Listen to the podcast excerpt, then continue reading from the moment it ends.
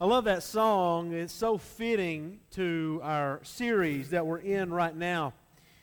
We have, uh, for the last several weeks, we have been in our series on the book of Exodus, and as we have seen week after week after week, you see that our God is greater, greater than all of the other powers, that He is greater than, than all of the other gods.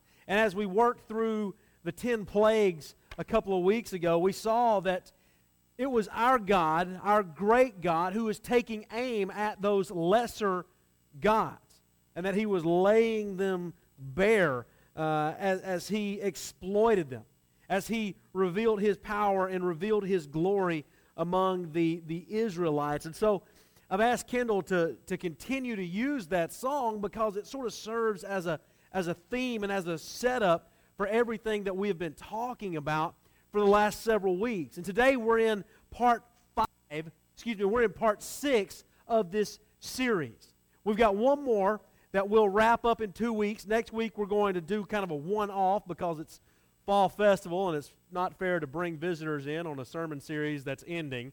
So uh, we'll. Uh, we'll do uh, we'll do kind of a special one for them that uh, that you didn't have to be here. You know, it's kind of like you read a book series and you start in book four and there's, you know, just, they're just totally lost. We won't do that to them. We'll have just a, a one off series and then we'll conclude our, uh, our series in Exodus in two weeks. So if you have your Bible, go ahead and open up to Exodus chapter 20. That's, uh, that's where we will be. Exodus chapter 20.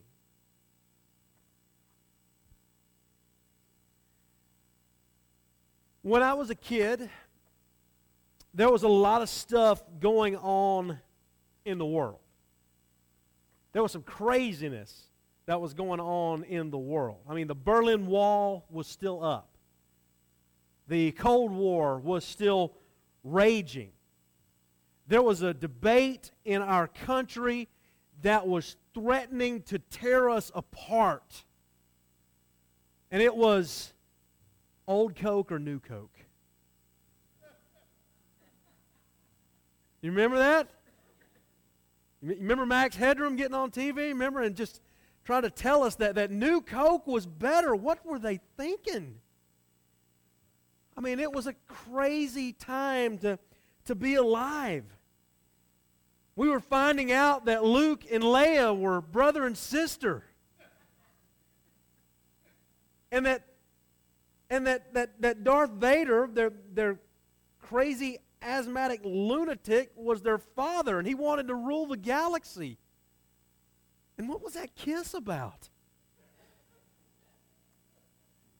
The world was crazy. Yeah. Yeah. Yet, out of all of that chaos, out of all of that, that calamity, came two voices of reason. Two men who boldly came, came proclaiming a message that was so important that, according to some, their contributions to society would one day change the world. And I am speaking of none other than the great philosophers, Bill S. Preston Esquire and Ted Theodore Logan. Bill and Ted, came bringing us this, this message. And that message, very simply, was be excellent to each other. And party on, dudes. Doesn't that make you feel good? Let's just say that together, okay? Let's, let's do be excellent to each other, and then we'll do party on, dudes. I want to hear some gusto, okay? So let's do the first part. Be excellent to each other. And party on, dudes. Doesn't that just make you feel good? I mean, it makes you feel good to proclaim that, that message. Well, you're probably wondering what on earth that has to do with this sermon. Nothing. I just kind of liked it and thought I'd throw it out there. I just, you know, loosen us up just a little bit. Actually, it is going to tie in in, in just a few minutes. You know, last week we talked about the most well known story in the book of Exodus, and that was the, the parting of the Red Sea. And as we said last week, and as I've said over the last several weeks, that that's the story that just about everybody knows about. Well, today we come to the passage of Scripture that just about everybody knows about from the book of Exodus. They may, may not know where exactly it is, they may not know it's located in Exodus chapter 20, but just about everybody knows about the Ten Commandments.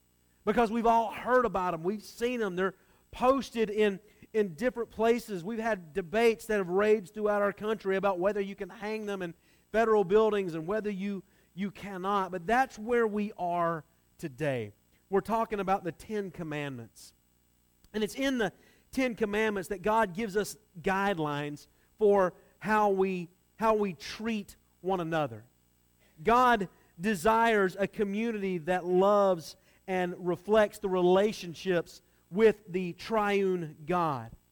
The Ten Commandments shape the community of love. And what you, you may have noticed, or maybe you haven't, is as you work through those commandments, the first four, they sort of deal with our relationship or how we treat God.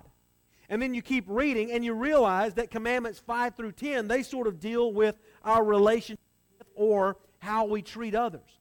Okay, and it's about that, that, that the vertical and the horizontal relationships. And you've heard me talk about that a hundred times. In fact, I mentioned it here just a couple of weeks ago. Okay, that the relationship we have with God, that's the, that's the vertical relationship. Okay, and the relationship that we have with others, with our friends, with our neighbors, our families, our loved ones, those that we don't get along with, our enemies, that's the vertical relationship. Okay? And how many times have we said that, you know, a lot of people, they just have this relationship. Okay? They don't have a lot of this going on. Okay? Or this relationship is really bad, but in their minds, this relationship is really good. Okay? But as we've said so many times, if this relationship, if the horizontal relationship is not good, then the vertical relationship is not good either. Okay? The Ten Commandments teach us about those. It teaches us about both the horizontal and the vertical relationships that we have, and that is the relationship with God, and that's the relationship with others. And so, I think our friends Bill and Ted, I think they capture what the Ten Commandments are ultimately trying to get us to do, and that is very simply this be excellent to each other. Be, uh, and isn't that good advice? I mean, Bill and Ted, they were on to something. Okay? Now then, there was some stuff that's a little questionable, but the message that they preached, be excellent to each other, that's about loving people. That's about putting others uh, uh, ahead of ourselves. And so that's what we're talking about this morning. Well, as we know and as we've seen over the, uh, over the last several weeks, God has miraculously, God has gloriously defeated Pharaoh and his army forever, crushing the, the stronghold that, that he has had on the Israelites. And now God is going to take this people, these Israelites, and he's going to, to claim them as his own. And as you get into chapter 20, you have these, these first couple of verses that sort of serve as a prologue to what is to follow. And what is to follow is the Decalogue, the, the Ten Commandments, or, or more specifically, the Ten Words. But read together, read with me uh, verses 1 and 2. They'll be on the screen. Then God spoke all these words I am the Lord your God who brought you out of the land of Egypt out of the house of slavery. The prologue provides the reason why the Lord can now impose these, these ten laws. He is not only the one who has redeemed his people from slavery, but now having redeemed them, he also desires to begin to form his holy character in them. Remember last week as we said that, that some of the things that we don't necessarily understand is that they didn't see this as, as freedom in the sense that we see freedom. Okay? They didn't view freedom in the way that the Western view of freedom holds. Okay? It's not like they were released from, from captivity and then they were just scot free with no responsibility. No, they went from one master, who was Pharaoh, who was this oppressive, horrible dictator, to a new master, and it is the loving and the benevolent God. Okay? So they went from one master to another master. They from one way of life, which was harsh, to a new way of life, which was great and wonderful and, and, and life giving. God is, is the one who has released Israel from Egyptian imposed boundaries. He will now speak to Israel about Yahweh imposed boundaries. There is a world of difference between boundaries that enslave and boundaries that, that energize. There's a world of difference between boundaries that destroy life and, and, and boundaries that direct life. And this is what God is doing.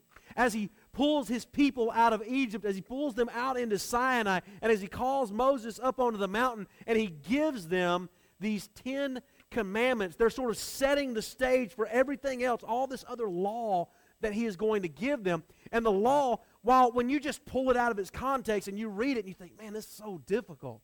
It's so difficult to live this way, thinking about the different things, not understanding the context. You know, we think, well, who would want to live that way?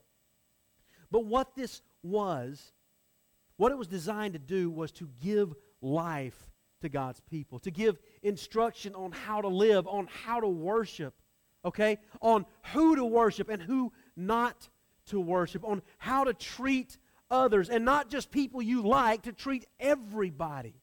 Okay? It was instructions on how to do life. That's what the, the Ten Commandments are about. Philip Camp says that uh, the key to understanding the commandments is that they are not abstract laws or universal principles dropped from heaven. They are deeply and intricately tied to the story of God and, and Israel.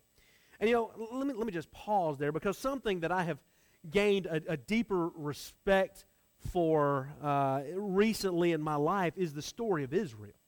Because, you know, we think about Israel and we think of that Middle Eastern country over there, and okay, great, it's Israel. But, you know, we don't think much about them very much because, you know, we're, we're the West and it's so many thousands of years later, and that was then and, and, and this is now. But the more you read and the more you understand Scripture, the more we should come to grasp that when we read about Israel, and read about their story, we're really reading about our story.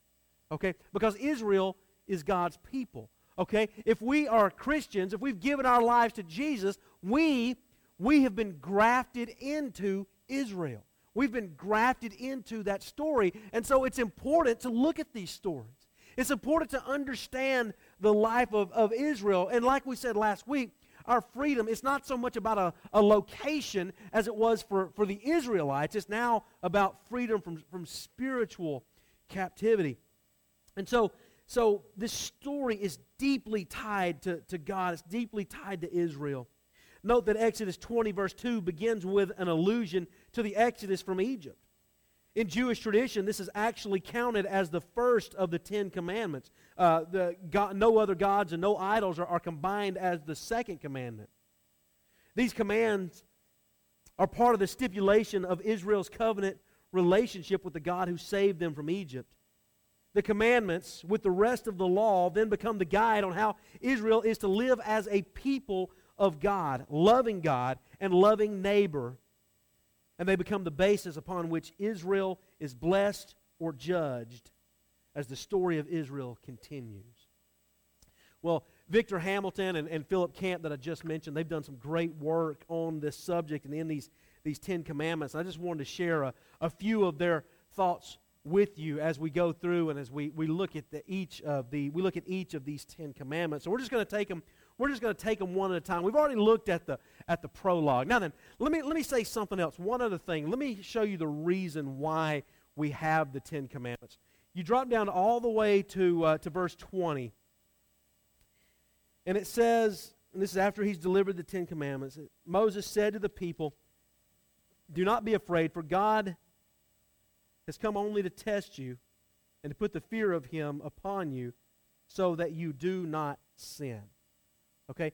God is giving them this law. He's giving them these commandments so that they can live a better life, so that they can live in communion and in fellowship with Him. Because what we're going to see over the next, in the next two weeks, we're going to see the tabernacle be built. The tabernacle is God's dwelling where He came and He dwelt among the people. And that's what He desired for them. And so, in order to live in this communion with God, they have to live how God wants them to live. So, that brings us to commandment number one. And it's very simply no other gods. Let's read this, uh, starting in verse 3. You shall have no other gods before me. No other gods before me. This is one that, that we're familiar with. We are on our, our Wednesday nights in our, our ABC groups, we are having varying degrees of, of discussion on this as we have two different classes going on. We have Tom's class that is Gods at War, and I'll say something a little bit more in just a second about that. And then we have my class that is going on that is looking at the religions of the world, and there are several of these that we've looked at that are sort of polytheistic. They have all sorts of gods. Okay? And so our classes that are going on right now are, are dealing with not just this first commandment, but they're dealing with, dealing with the second one as well. Because there are a lot of people out there that might claim to worship God, Jehovah God, the God that we worship, but yet they got other gods in their lives. And that's what Tom's class is, is dealing with. From what we know, none of Israel's patriarchs and, and, and matriarchs were enticed to, to worship other gods. Okay, so this commandment, it isn't designed to deter Israel from, from worshiping the gods of its, of its ancestors. Every person from Adam to, to Joseph has kept the first commandment, so we wonder, okay, God, well, then what is this here for? Well, it's simply this the, the gods of Egypt, we know they had no appeal to, to Israel. They were viewed as, as incompetent, that they were, they were sort of sterile. But what God is doing is He is giving a, He's giving a warning, He's giving them a heads up for what is coming. Because we know that when they get to Canaan, there's going to be some irresistible gods there. As we read about Asherah, as we read about the Baals. Okay, and they're going to give themselves over to these other gods. And God is saying, Look, when I pull you out of this land and you become my people, you are to have no other gods before me. The temptation for Israel and for us, it's not so much that we're, and that they were abandoning serving God in order to serve other gods. The temptation was for them to worship other gods in addition to the Lord. Does that make sense? And that is exactly what Tom's class is striking at. It's striking at the very heart of that because how many other things in our lives have priority over God? Okay? Our jobs, our kids, our whatever it might be, our possessions, our homes, our money, whatever, our time. We can allow those things to become gods in our life, can we not? Do you agree?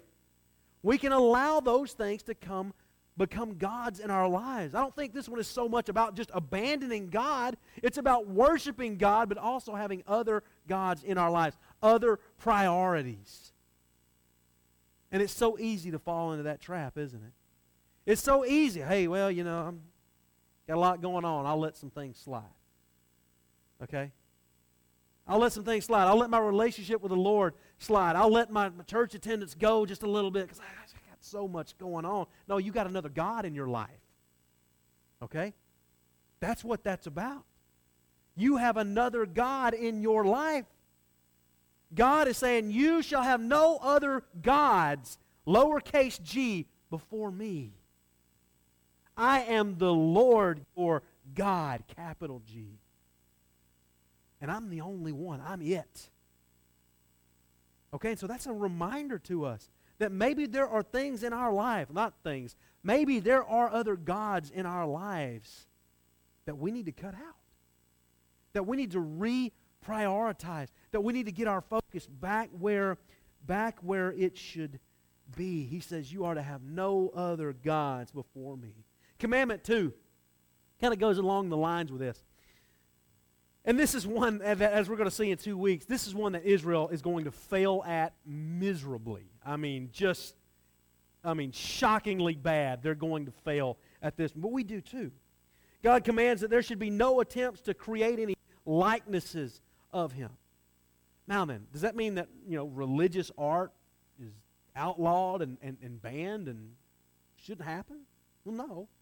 Because as you continue reading the story, and especially as you get into to, to chapters 25 and on out through the rest of the book, through, through chapter 40, and you start reading about the tabernacle, and you start reading about all these tapestries, and you start reading about the, the priestly garments, you realize, man, how beautiful and how ornate they were. And there was a lot of artistry that went into this. As a matter of fact, it talks about these artists, about these, these guys who, who worked in construction and metal, and they, brought in, they were brought in to, to shape this, for lack of a better word, artwork that would become these garments and become the tabernacle of God.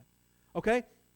So we know that religious art that, that has a, a, a powerful symbolic significance was, was, was permitted because we see it there in the tabernacle. But images of God are specifically ruled out, and the question is why? I see two different reasons for maybe why that is. The first is, is this I mean, it's the, the idea that if you have access to an image of God, well, it's almost like it can be controlled. It's almost like it can be manipulated. Does that make sense? Does everybody have one of these gods? Everybody got one of these? You know? Okay. Uh, Randy Harris, I heard him say one time a, a cell phone is a, uh, it's a wonderful servant, but it is a terrible master. That makes sense? These can become gods, can they not? Okay? And let's just say this is a God. You know what I can do? I can move this God around. I can put it in my pocket. I can take it with me. Okay, I can, I can control it. At the same time, I can let that God, I can let that God control me. Okay, and the idea about this graven images thing, it's like if you have an image of God, you can sort of control it. You can maybe even manipulate it a little bit. But what we have to keep in mind is that God is transcendent. God is bigger than anything that we can possibly imagine.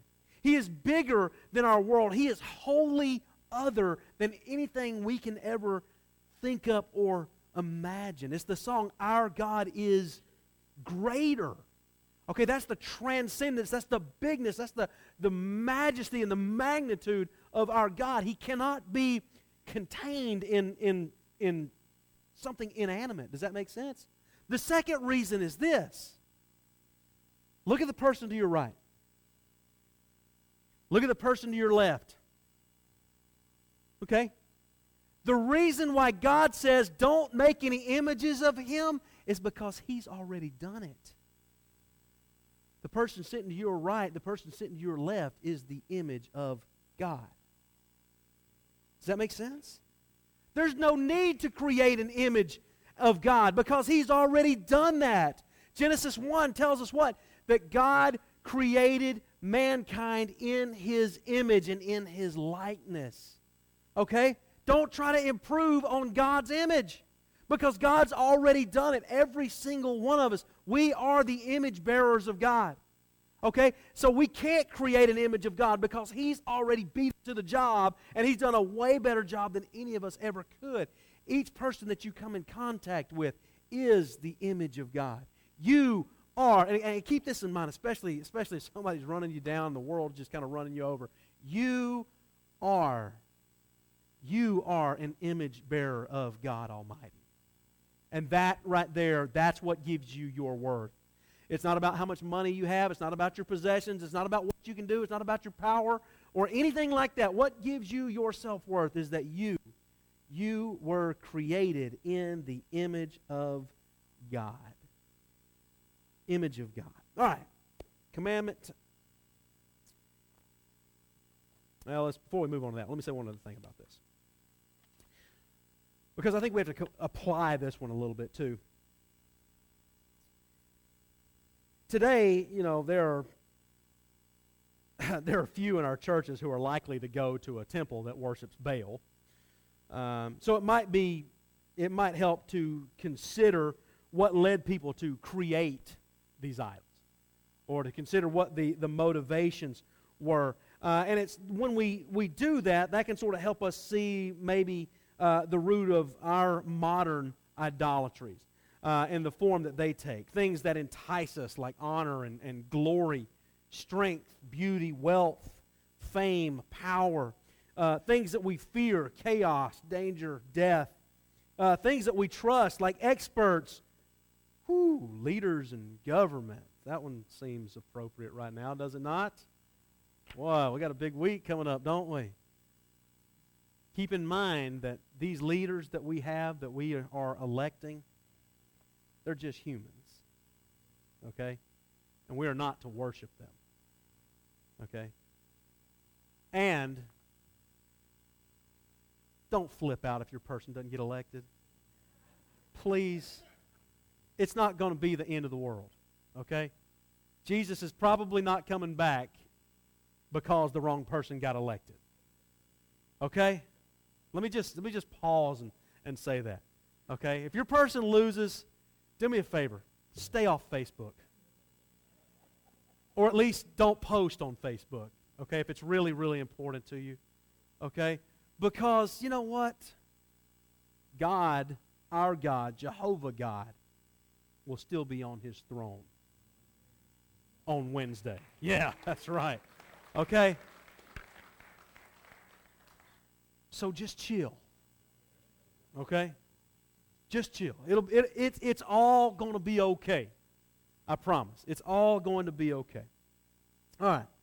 Other things food, clothing, those kinds of things. God says, no images, no other gods, because I've already created an image, and that is you, that is humankind. All right, commandment three. Uh, and this one is very simply don't take the Lord's name in vain. Verse 7 says, You shall not make wrongful use of the name of the Lord your God, for the Lord will not acquit anyone who misuses his name. This was a struggle for people because all the time I will hear people just flippantly say, My God. Can you believe that happened? You ever heard anybody do that? Now, I know none of y'all have ever done that. I know you wouldn't do that. But you'll hear people say, Jesus Christ. You ever heard anybody do that? Somebody did that to me recently, and I went, Yes, can I help you? And they said, What? And I said, Well, you said Jesus. I said, I'm not him, but I work for him. So, you know, can I help you with something? You know? And it's just one of those moments. It was an unguarded moment. It just sort of came tumbling out. But you hear it all the time. You hear people say GD this and GD that. When it says don't take the Lord's name in vain, the word vain there means to, to be empty it means without substance, without significance. It means it's, it's worthless. Okay? Any invocation of God's presence, any calling on his name that is simply perfunctory is taking God's name in vain. Okay? Using the divine name of God for or in something that lacks vitality, reality, and, and substance. There's a guy by the name of Elton Trueblood. He says this. He says that the worst blasphemy is not profanity, but it's lip service. Does that make sense? Man, how many of us do that? How many of us just give lip service to God? Have you ever thought about it? Oh, yeah, I go to church. Church great. Love God, love Jesus. But in a way, we might be taking the Lord's name in vain. Because on the outside, yeah, we love it, but on the inside, maybe we're not loving it. We're not changed. Maybe we're not following God. And so, in that way, we're using the name of God in vain. We're using God's mission and God's church in ways that it never meant to be used. The application here would invite us to consider the ways that, that we use God's name to our own selfish ends, including in prayer and the way we use and the way we use God's name, it, it trivializes it.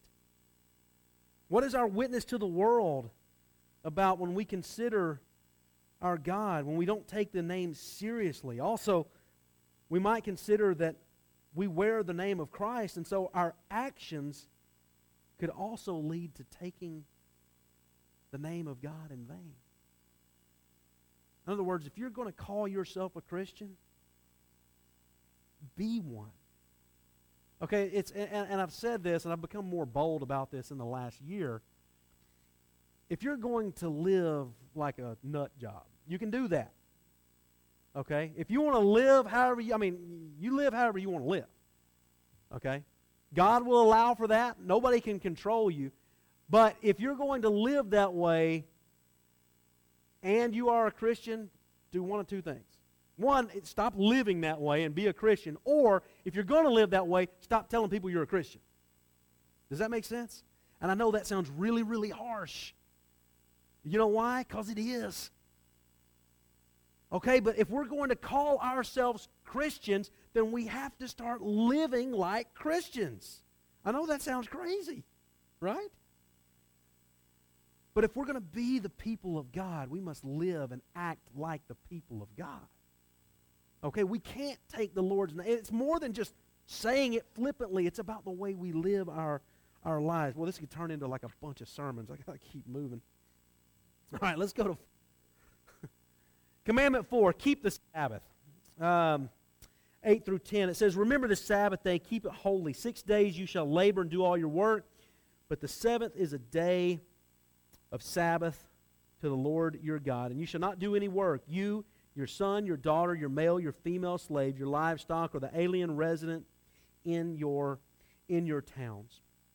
This is about laying aside the concerns of the, the previous six days and entering into what Herman Wouk calls a restorative magic. It's kind of like the reset button. In some ways, Sabbath feeds off these first few commandments. The proper observance of Sabbath guards against people idolizing their own work and their own agendas. And it's on Sabbath that no work was to, to be done. You know, it's important for us, too, to take a day of rest. Okay? We fill up our days of rest, do we not? With more work, with more stuff. And how often do we just say, I'm just going to rest? It's tough for us, isn't it? Okay? But I think that's part of the rhythm that's got to be built into life. When Jesus was going crazy with people coming after him and wanting to be with him. And there was all this ministry that needed to be done. Oftentimes, you know what Jesus would do in the, in the heat of all that ministry? He would withdraw to a quiet place because he knew he had to rest. Okay, there are times when he pulled his apostles out of the crowd because there was a lot of work and there was a lot of stuff that needed to be done, but he knew they had to have rest if they were going to function, and so he'd pull them out. Okay? Sabbath is a rhythm that needs to be built into our lives. We must have rest. Not only does this fourth commandment relate to the previous ones, it also serves as a bridge into the last six, those that deal with our relationships to others. Sabbath is a gift of God for everyone.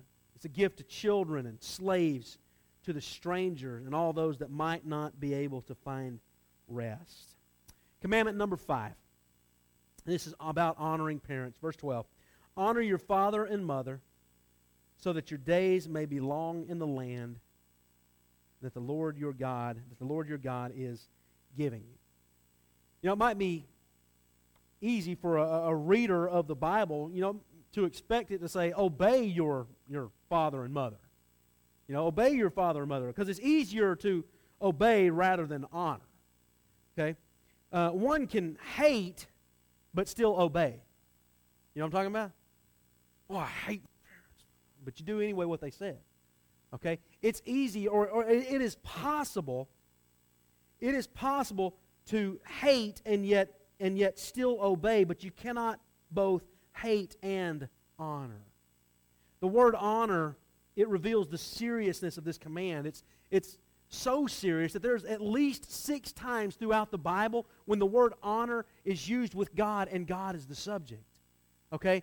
So when it says honor your father and mother. There's six times in the Bible where that word honor is, is talking about, about God. It is very, very important to him. Honoring parents would include respect and obedience. It would mean caring for them in old age in, in a way that, that honors them. You know, that gets into some that gets into some ethical issues, does it not?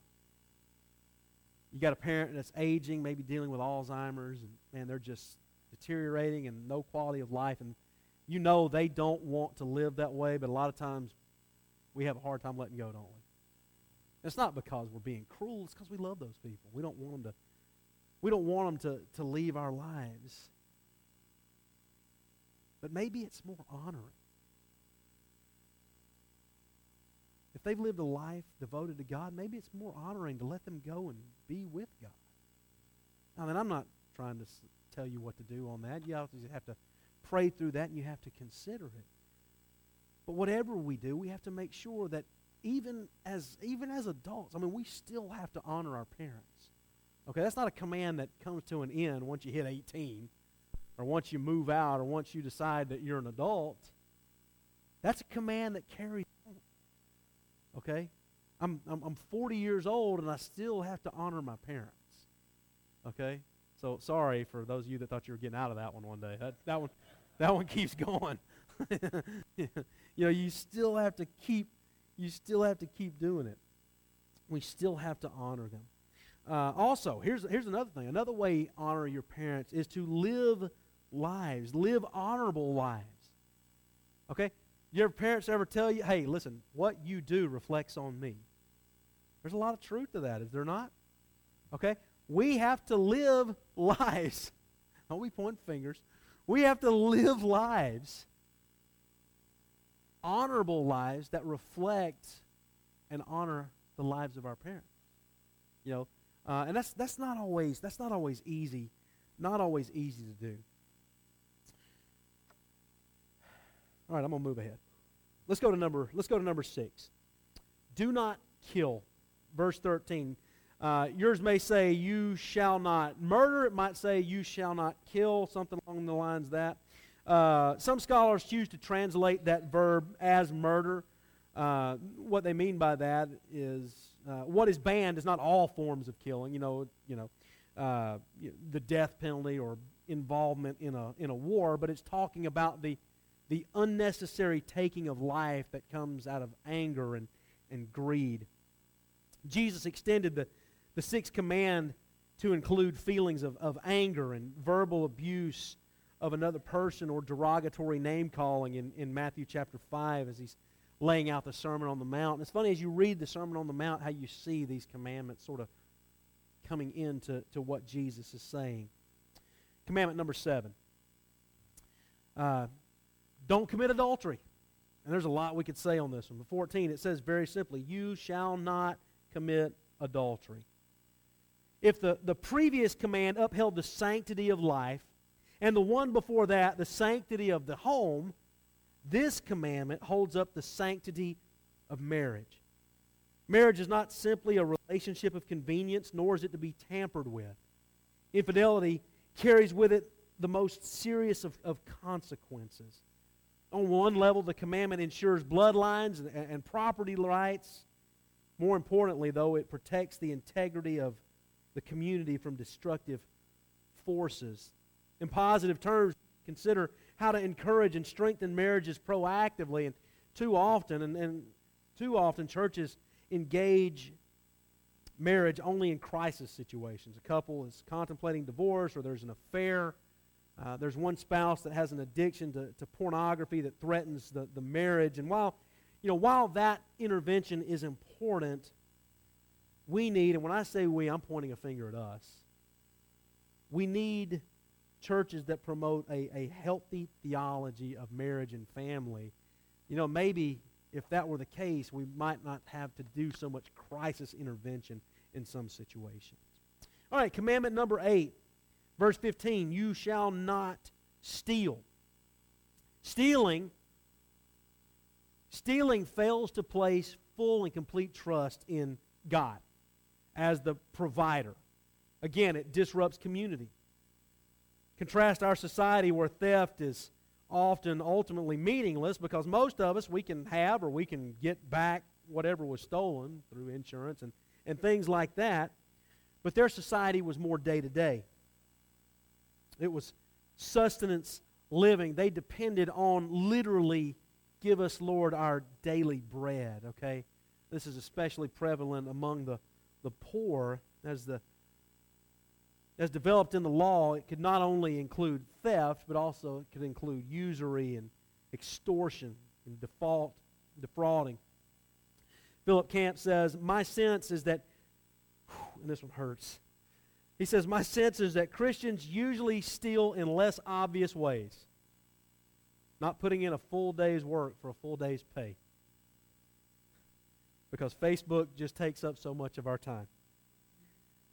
Illegal downloads, etc. He says we can justify it to ourselves by claiming that corporations are rich or corrupt. But those are self justifications, and those are not biblical or Christian. He says, usually, I think the real reason is that we don't want to spend the money. Thinking in positive terms, one might ask, how can we help create a culture? Stealing is not a temptation because there is no need. When that speaks missionally, does it? Does it not? That we as a church need to be meeting needs wherever we can so that we can remove that, that, that struggle, because that's a struggle to people that don't have anything. Okay? To feed a family or whatever it might be. If we can provide those needs, we can take some of that that, that choice out of that, and we can help to provide and, and, and be the people of God. Commandment 9, verse 16. You shall not bear false witness against your, uh, against your neighbor. Here, uh, this word, it's uh, shakur, uh, it, it often carries the idea of deception or emptiness, of vanity. But it's more than just simply lying, but it involves malice or harm to, uh, to a neighbor. It also includes slandering others or publicly shaming them. Boy, that's got to be a big thing in our country, has it not? In our world, to shame one publicly. Uh, some people really like to age shame. I won't say who it is, but some of us have been victims of that in here. But there's other ways that you shame people. This guy knows what I'm talking about. You know, you see it all over social media. You know, what is it that says it's okay for me to just talk bad about people because I don't like the way you look?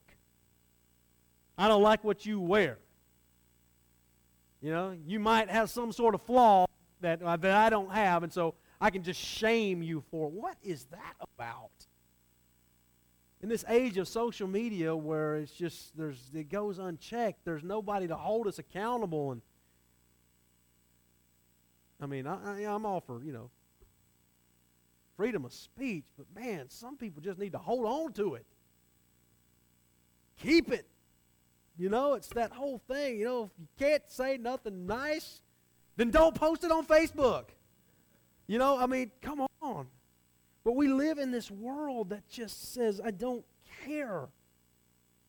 You know, we do this. We might all ought to consider instead how we can use words to encourage and, and build one another up. That's what Ephesians 4 29 is talking about. Finally, commandment 10. Do not covet. Verse 17. You shall not covet your neighbor's house. You shall not covet your neighbor's wife, or male or female slave, or ox or donkey, or anything that belongs to your neighbor. The word for coveting, it's also used in Genesis a couple of places for the fruit of the tree of knowledge. It's used in the book of Joshua as it talks about Achan desire for the spoils of war that they weren't supposed to have. In Proverbs, it refers to lust for a woman.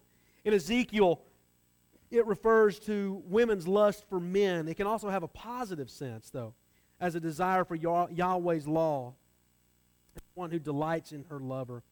Um, problem with coveting, there's, there's, there's two, two things. One, it seeks to gain illegitimately what one may not have legitimately. This then leads to other sins and breakdown of, breakdowns of community. Rather than rejoicing for the good of another, you know, we want what you got. I'm not happy that you got that. I want that. I want to be happy. So I want it. I got to have it. I need that. Second, it also reveals a lack of appreciation for what God has blessed, what God has blessed us with. So we work through this. We see that these these commandments, they aim not only to, to guide our behavior, but our, our thoughts and our attitude as well. And I think this is what we see throughout the life and the ministry and the, the words and the, the teachings that we see in, in, in Jesus. So, how is this a, a word for us? Well, when Jesus was asked about the greatest command, he quoted a variation of Deuteronomy 6 5 that says, You shall love the Lord your God with all your whole, uh, with all your with all your heart, with all your soul, and with all your mind. You realize that as you look at that, that, that reply, that reduces the first four commandments down into one sentence. Okay? Now, then, Jesus wasn't asked for any further explanation, but he goes on there uh, in, in Matthew 22, and he says, And the second is like it, you shall love your who? Your neighbor. You should love your neighbor as you love yourself. And that statement, all the last six commandments are reduced down to that one statement. It's about loving God, it's about loving others. That's what we see in the Ten Commandments, is it not? Remember, it's about the vertical relationship between how we love and how we worship God. It's about the horizontal relationship, about how we love and how we honor one another. Okay? Jesus captured the heart of the Ten Commandments in that, the, those two phrases. The Ten Commandments are about how we love God and about how we love others. The point for us today, as we consider these commandments, is simply this the Ten Commandments are about how we love God and how we love others. And in the words of the great theologians Bill and Ted, be excellent to each other.